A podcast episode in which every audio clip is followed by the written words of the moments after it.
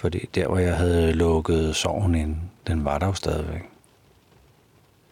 Og den fik lov til at udvikle sig som et bæst i sit indelukke. Og jeg anede ikke, hvordan der var, hvad det havde udviklet sig til, fordi jeg havde jo lukket det nede i et kammer. Og så kan en anden kæmpe følelse af et eller andet pludselig også indeholde nøglen til det her kammer, og så bliver der lukket op for et bæst, der har udviklet sig på groteske vis og bliver sluppet løs inden i mig. Velkommen til Hverdagsbilledrøm. Mit navn det er Flemming Christensen.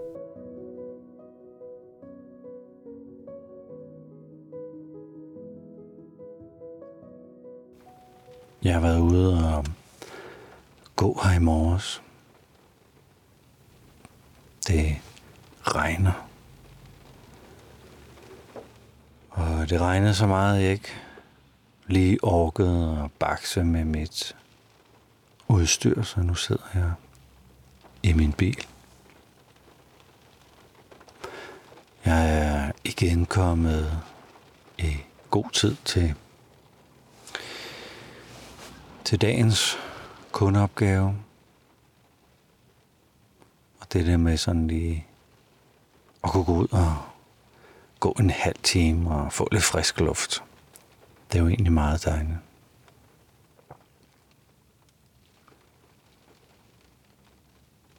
Jeg har været ude og gå på en eller anden fornemmelse i kroppen, som jeg ikke rigtig sådan helt har luret, hvad er for noget. Jeg ved, jeg er ked af, at P, hun er, hun er død, og hun ikke er her længere. Og på et tidspunkt troede jeg, at når man havde været mange forskellige slags sorg og igennem, så var man bedre rustet til næste, gang, næste gang det, det ramte.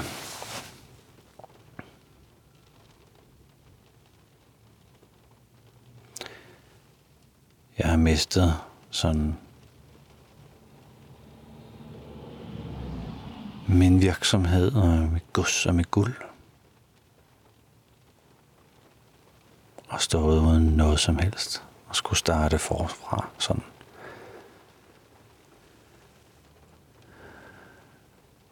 På en uretfærdig måde.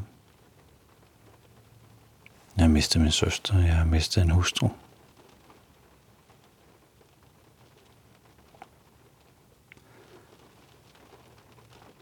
Jeg mistede venskaber.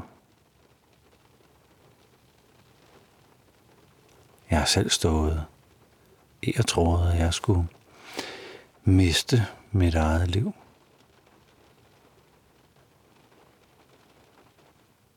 Så jeg havde en anden teori, som jeg var helt overbevist om, var sand. at når man havde prøvet det, så var man bedre rustet til det næste møde med, med den næste sorg. Men det her det er en sorg på en ny måde.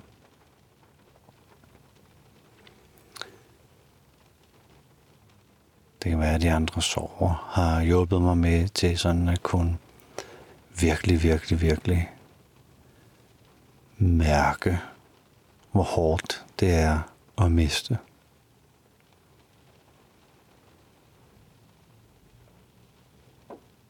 Og jeg taler meget mere om det. Jeg har det med i min hverdagspilgrim og taler offentligt om det. taler om det, når jeg er alene. når jeg skal sove.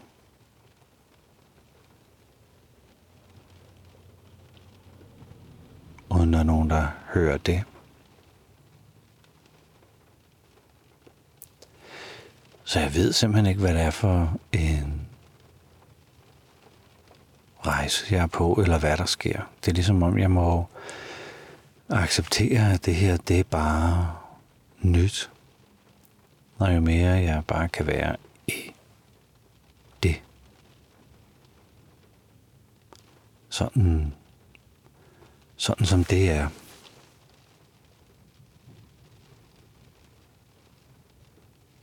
Ja, eller faktisk er det jo det eneste, jeg kan finde ud af. Jeg har ikke lyst til at flygte, jeg har ikke lyst til at gemme det væk, eller glemme det, eller håbe, at det går over. Og det er ikke bare fordi erfaringen siger mig, at det er, at det, det vil jeg blive indhentet af. Det har jeg prøvet. Men det er blevet til en naturlighed, at jeg faktisk har lyst til at... Jeg har faktisk ikke lyst til at mærke det her. Jeg har lyst til at være det her.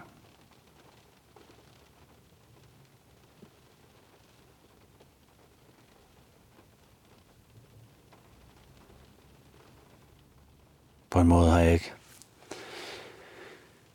har jeg ikke lyst til at vade rundt i regnen. Men alligevel så vil jeg gerne derud og mærke det. Mærke blæsten og kulden, og mine briller regner til, så jeg ikke kan se kuk. Sidder her i min bil med en våd jakke og ja. Det er ikke fordi, jeg har lyst. Men jeg vil gerne være i det. Det lyder egentlig lidt mærkeligt, når jeg sådan siger det. Men jeg tror,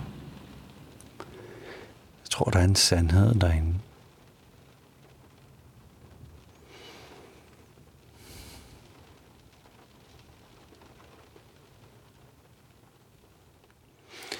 Var nogen, der spurgte mig her, går eller foregårs, om typerne i enagrammet reagerer forskelligt på sorg. Det gør det måske nok. Jeg har ikke, jeg har ikke interviewet hundredvis af sorgfulde otter eller to eller femmer. Så jeg er nok ikke ekspert. Men jeg har mødt typerne, når det er i sorg. Og der er sådan nogle forskellige måder, de deler med det på.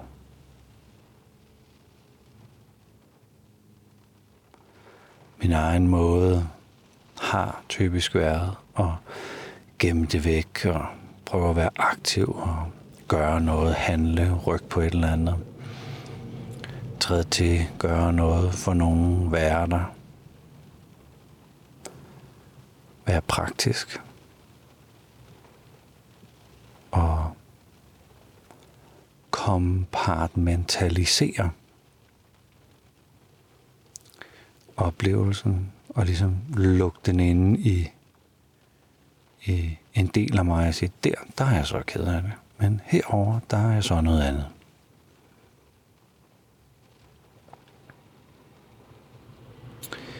Det er en udmærket metode sådan på kort sigt. Men på lang sigt, så er jeg blevet indhentet. Fordi der, hvor jeg havde lukket sorgen ind, den var der jo stadigvæk. Og den fik lov til at udvikle sig som et bæst i sit indelukke anede ikke, hvordan der var, hvad det havde udviklet sig til, fordi jeg havde jo lukket det nede i et kammer. Og så kan en anden kæmpe følelse af et eller andet pludselig også indeholde nøglen til det her kammer, og så bliver der lukket op for et bæst, der har udviklet sig på groteske vis og bliver sluppet løs inden i mig.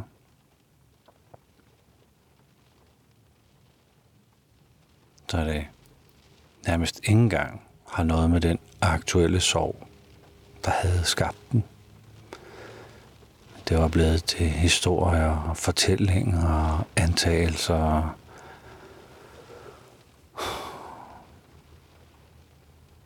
intet faktisk havde med virkeligheden at gøre.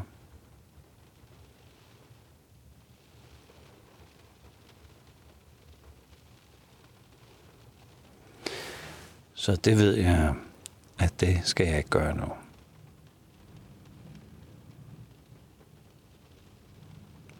Og selvom jeg godt kunne have lyst til det, så prøver jeg at have så mange tråde af, af mine følelser vævet ind i min hverdag som overhovedet muligt. Jeg har jo ikke lyst til at sætte nogen i forlegenhed over skulle høre eller se, at jeg sådan er meget berørt. Men over for dem, der står mig nær, det må de godt få.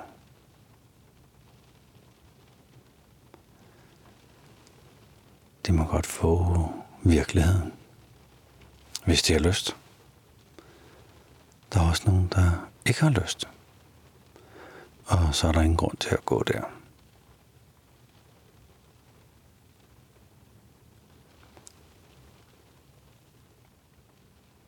Og lige da jeg blev spurgt om typer og,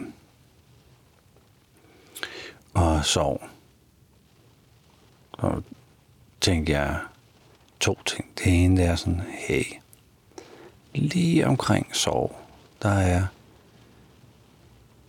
der skal vi huske, hvor nuanceret vi egentlig er som mennesker. Og det at begynde at putte hinanden i typer, at det vil på en eller anden måde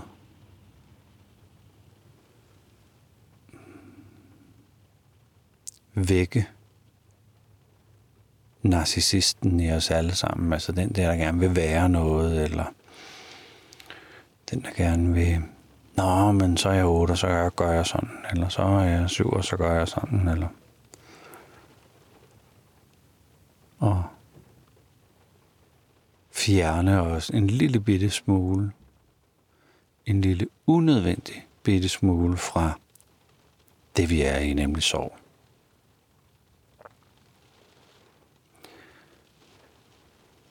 Så på den ene side var det sådan, åh, lad nu være med de der typer der. Lige i den her situation, lad nu, lad nu folk være i sorgen, og lad den lad, lad, lad det tage det fagtag og lad det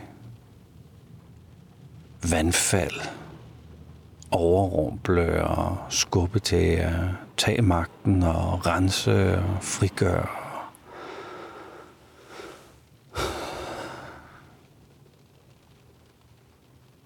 Så på den anden side, så bruger jeg det jo selv. Jeg ved, der er noget, jeg skal undgå.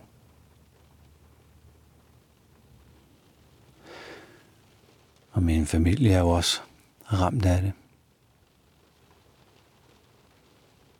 Så jeg kan også se, hvordan de reagerer på det.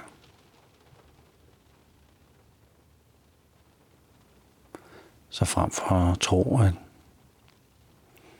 at de skal snakke derud af, ligesom jeg skal snakke derud af, så er det selvfølgelig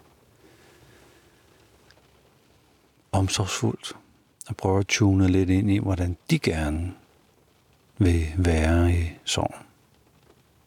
Og hvordan jeg så kan være sammen med dem. Jeg sidder og ser, ser for mig, hvordan, hvordan vi kan blive ramt. Og hvordan man tilbage i tiden er trådt sammen i den lille stamme, eller den lille familie, eller i bygden, når noget ubegribeligt og uretfærdigt pludselig skete.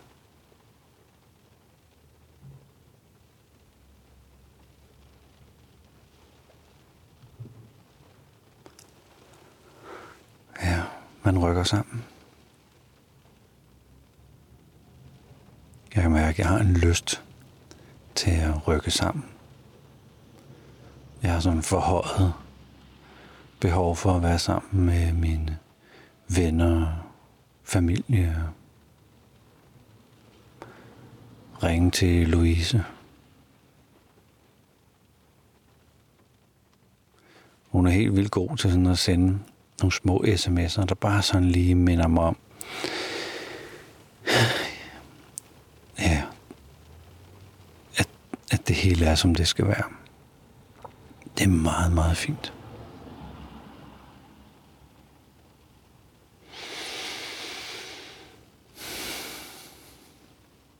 Nu kan man nærmest ikke se ud af ruderne her. er godt dukket til.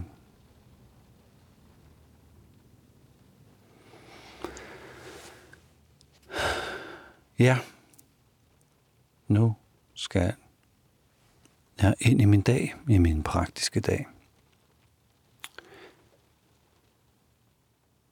Det er jo nogle særlige episoder i Hverdagspilgrims podcasten.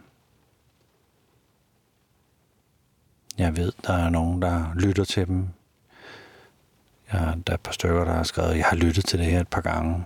Det var enormt vigtigt og bekræftende, når jeg står i nogenlunde samme situation. Og det var ligesom at have en, der forstod og talte ind i det, hvor jeg stod. Og jeg ved, der er andre, der ikke overgår det her. Så hvis du er kommet med helt herud til de sidste minutter, så tusind tak, fordi du har været min følgesvend i det, jeg står i nu. Tak til dig.